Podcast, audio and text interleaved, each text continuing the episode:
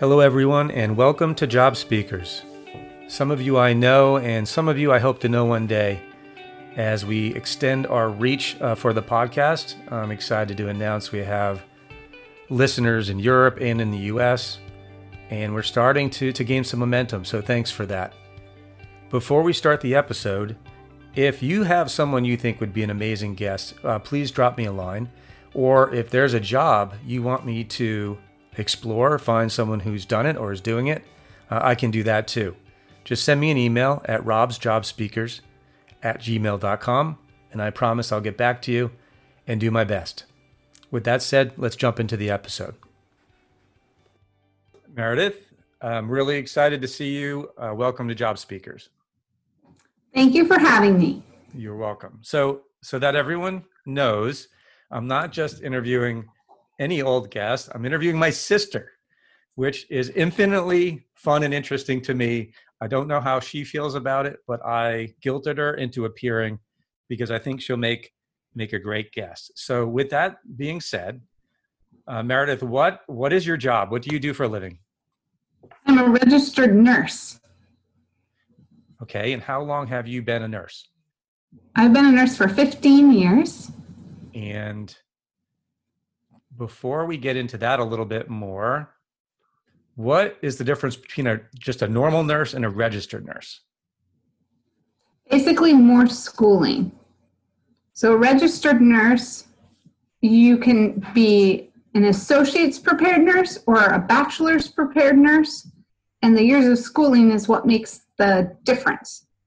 So, um, there's also a licensed practical nurse, which is also less schooling than um, a registered nurse. So that's what makes the difference. Are you allowed as a registered nurse to do things to or with your patients that you wouldn't be able to if you didn't have that education?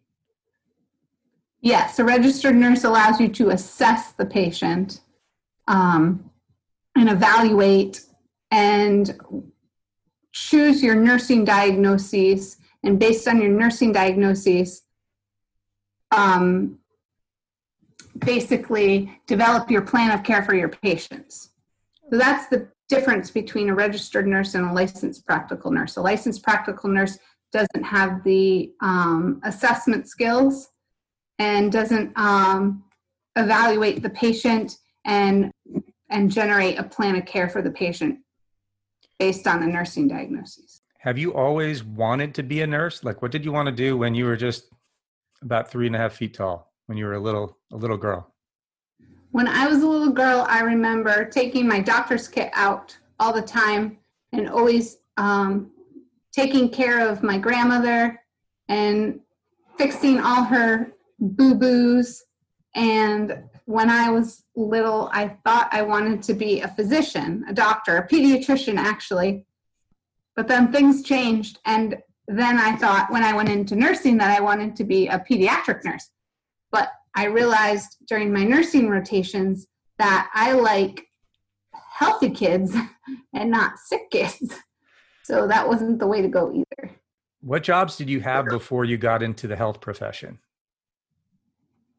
Oh, I flipped pizzas at Domino's. That was my first job. Okay. What else? And um, I was a lifeguard and a swim instructor and I know, I mean, the audience won't know this, but uh, now you have a, three kids who who live in the water, so I think that's probably the connection, right? That is the connection. That yes. is the connection.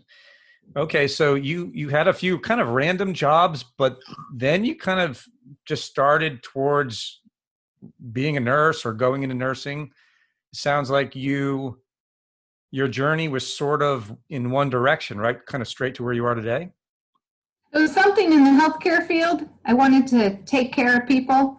And um, when I met my husband, his mother was a nurse, and his sister was a nurse, and her husband was a nurse. And um, talking to them, it seemed like the most natural way to go since I knew I didn't want to pursue a medical degree. When you look back on your nursing career, what is the one thing you would say you're most proud of?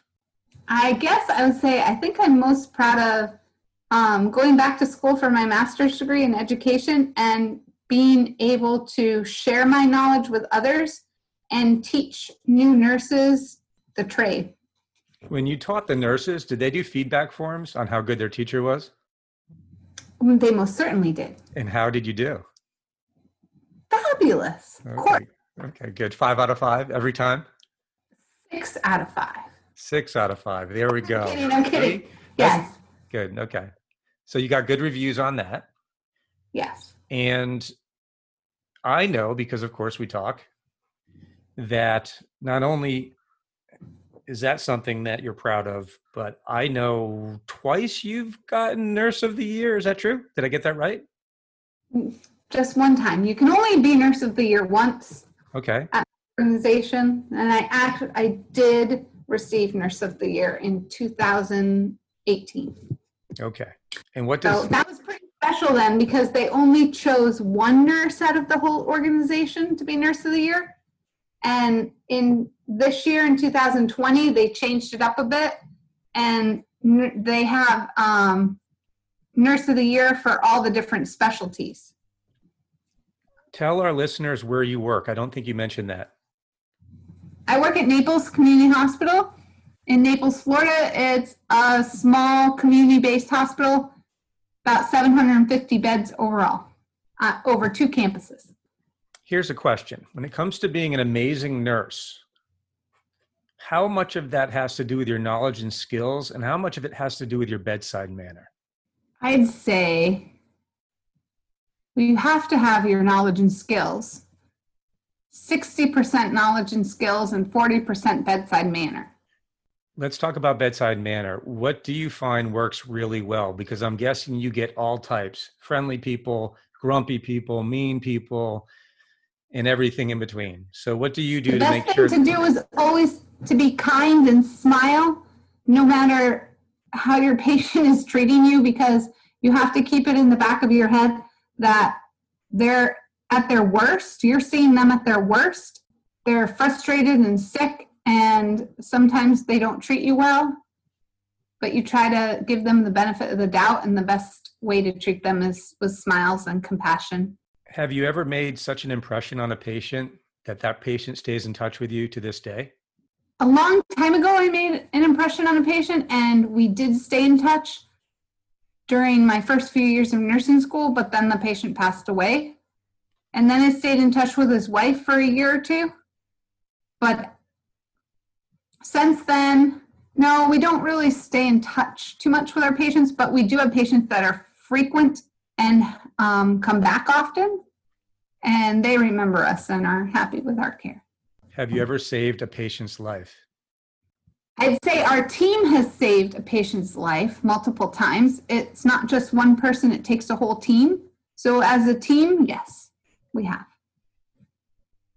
Is there a story there? Is there one story there that you think about when you think about that question? Recently, we had a patient, actually, we had patient zero for COVID 19. So it was like the first or second day I got back um, from vacation in March. And we had a patient that was diagnosed with the coronavirus and they were extremely scared. They really deteriorated and went downhill fast, like in a matter of 30 minutes. We didn't save their lives, save their life per se, but we um, were observant of the clinical deterioration and we moved the patient into the ICU um, very quickly so they could get the treatment they needed there. And then ultimately, the patient actually was discharged from the hospital um, two months after that. Every every job, right? There are good days and bad days. Mm-hmm. So let's let's understand for you, what is a really good day? Like, what makes your day good when you're driving home from from your shift? Oh, a really good day is when the whole team works well together to take care of everybody. And basically, the day goes pretty smoothly. There aren't any codes or SWATs or, you know, that we actually get to talk with our patients and spend some time with them. that makes it a really good day. Okay, and what makes you have a headache when when you're done your shift? Mm, when the machine doesn't work correctly. When so if there's what what makes me the most upset is when the staff, if they um, aren't working well as a team, they're not getting along for some reason, there's tension on the floor. That's what makes it a bad day because it's always it's already stressful enough when you're taking care of very, very sick patients, especially during this time now, during the coronavirus, because the patients that we see in the hospital are higher acuity because most patients don't want to come to the hospital right now, so they're only they're only being admitted if they have to. Yeah, a stressful day is when the team isn't working well together. Or if we if we had a code and a death, that would be a really bad day as well. But that doesn't happen that often. How many hours a week do you work? Mm, I'm supposed to work 312, so 36, but I'd probably say it's about more like 40 or 42, depending on the week and the staff and getting out on time. Is is that pretty typical to have three quite long shifts during the week as opposed to a standard sort of eight to four, eight to five, nine to five a day type thing? Bedside nurses at the hos- at NCH where I work, Naples Community Hospital, work 12 hour shifts. So three 12 hour shifts, that's the standard. Okay, now we're going to do something that I call the true or false fun round. So I'm going to make a number of statements and you just say true or false. You ready? Ready? Okay. If I were your patient, your brother, me, you would give me VIP treatment because I'm your brother. False. Hospitals are full of the same kind of romance all of the hospital TV shows have. I hope it's false. you don't know? I don't know, so that's good. It's probably false. It's probably false. Okay. True or false? Okay. Nurses do all of the work, but doctors get all of the credit. True. All right, true or false? A vagal reaction means to faint. True. True or false? Older people sometimes have a vagal reaction when they push too hard when they're pooping. True. Yes. Now, I know the listeners can't see you shake your head in utter embarrassment that your brother would ask it. But as someone who has fainted a number of times, I just find that infinitely interesting. You faint at the sight of blood. no, I, I don't, it doesn't even take that. A cortisone shot and head first down in the counter. So yeah, I'm a, I'm a, I'm a wimp when it comes to that. When you look back at your journey to get to where you are today in your career, do you have any regrets? No, I don't have any regrets because I have a great career that's well balanced with my family, which is most important to me. When you look forward, because last I checked, you're still 10 years younger than I am, what are what are your career goals? You know, lately I have been thinking about perhaps going back to school for my doctorate in nursing so I can teach online when I'm ready to leave um, leave the hospital. If someone is listening to this podcast and thinking about pursuing a career in nursing, what does he or she need to know? They need to be a compassionate person. They need to be customer service oriented. And they need to know that it's not really a job that you clock in and clock out. It entails, it, nursing evolves continually. So there's always new knowledge, always new evidence based practices. And you have to be open minded and you have to be a lifelong learner.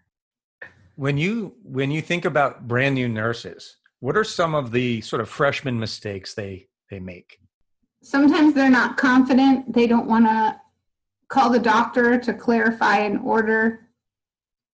Sometimes they're not very thorough.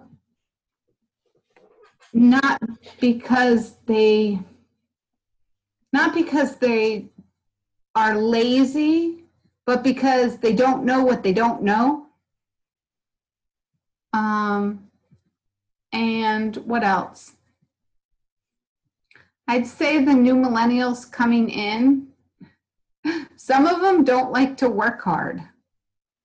And when you work when you're a nurse at a hospital uh, in an acute care environment, you're working hard from the minute you clock in to the minute you clock out.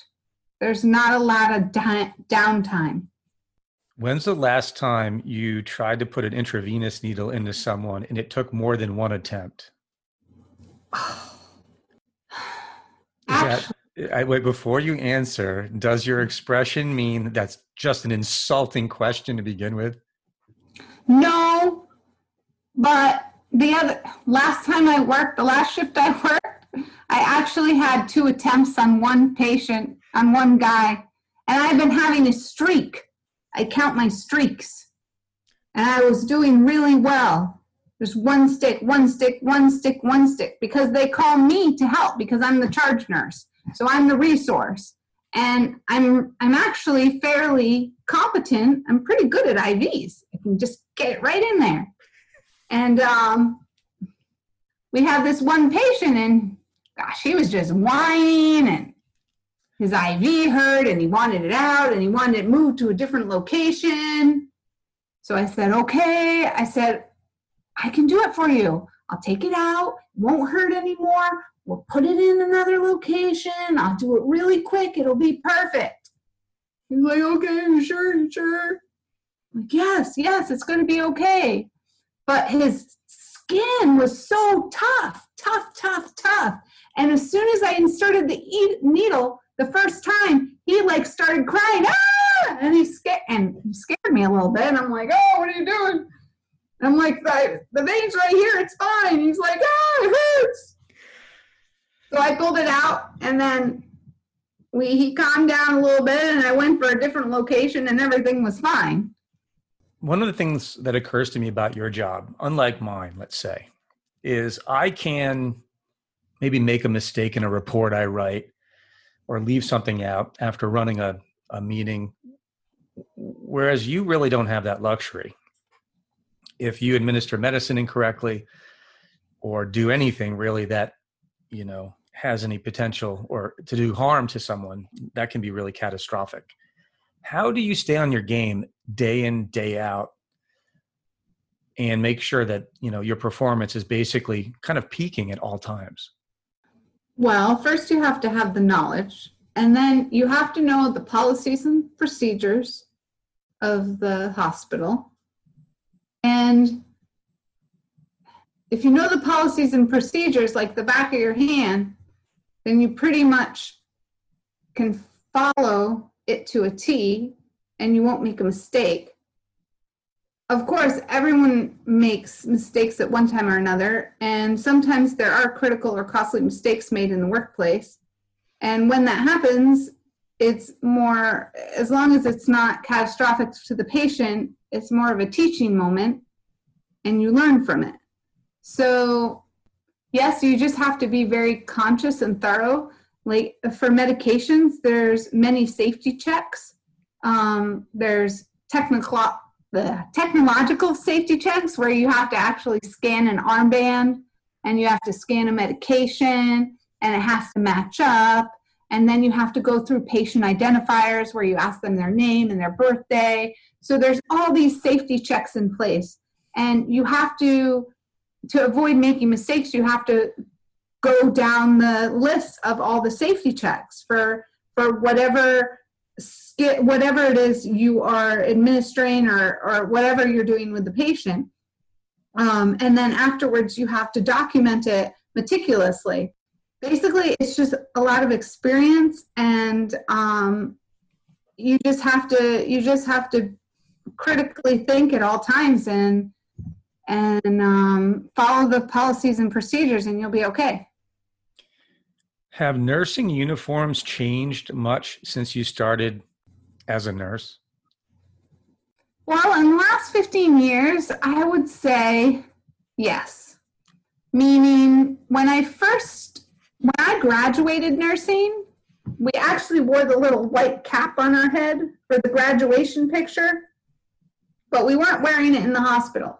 But you had to, you could wear any type of scrubs you wanted, um, but most people wore white scrubs.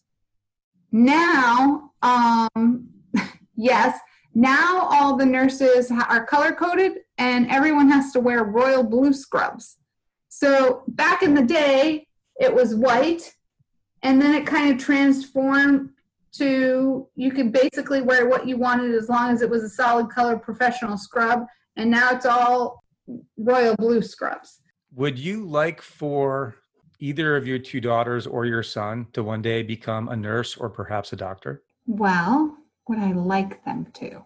I think that if they did decide to go into nursing or into the medical field that they i would want them to only do it if they truly wanted to take care of people and they felt that they would receive um, great reward in just taking care of people and being compassionate because that is um, the most important in healthcare today i think. You really need to uh, feel that way and genuinely want to take care of people because it is not a career that you have that you would want to think of um, like you're in it just for a good paycheck or even just for the safety net of having a job because it is transformed into so much customer service yes i if they truly wanted to take care of people yes i would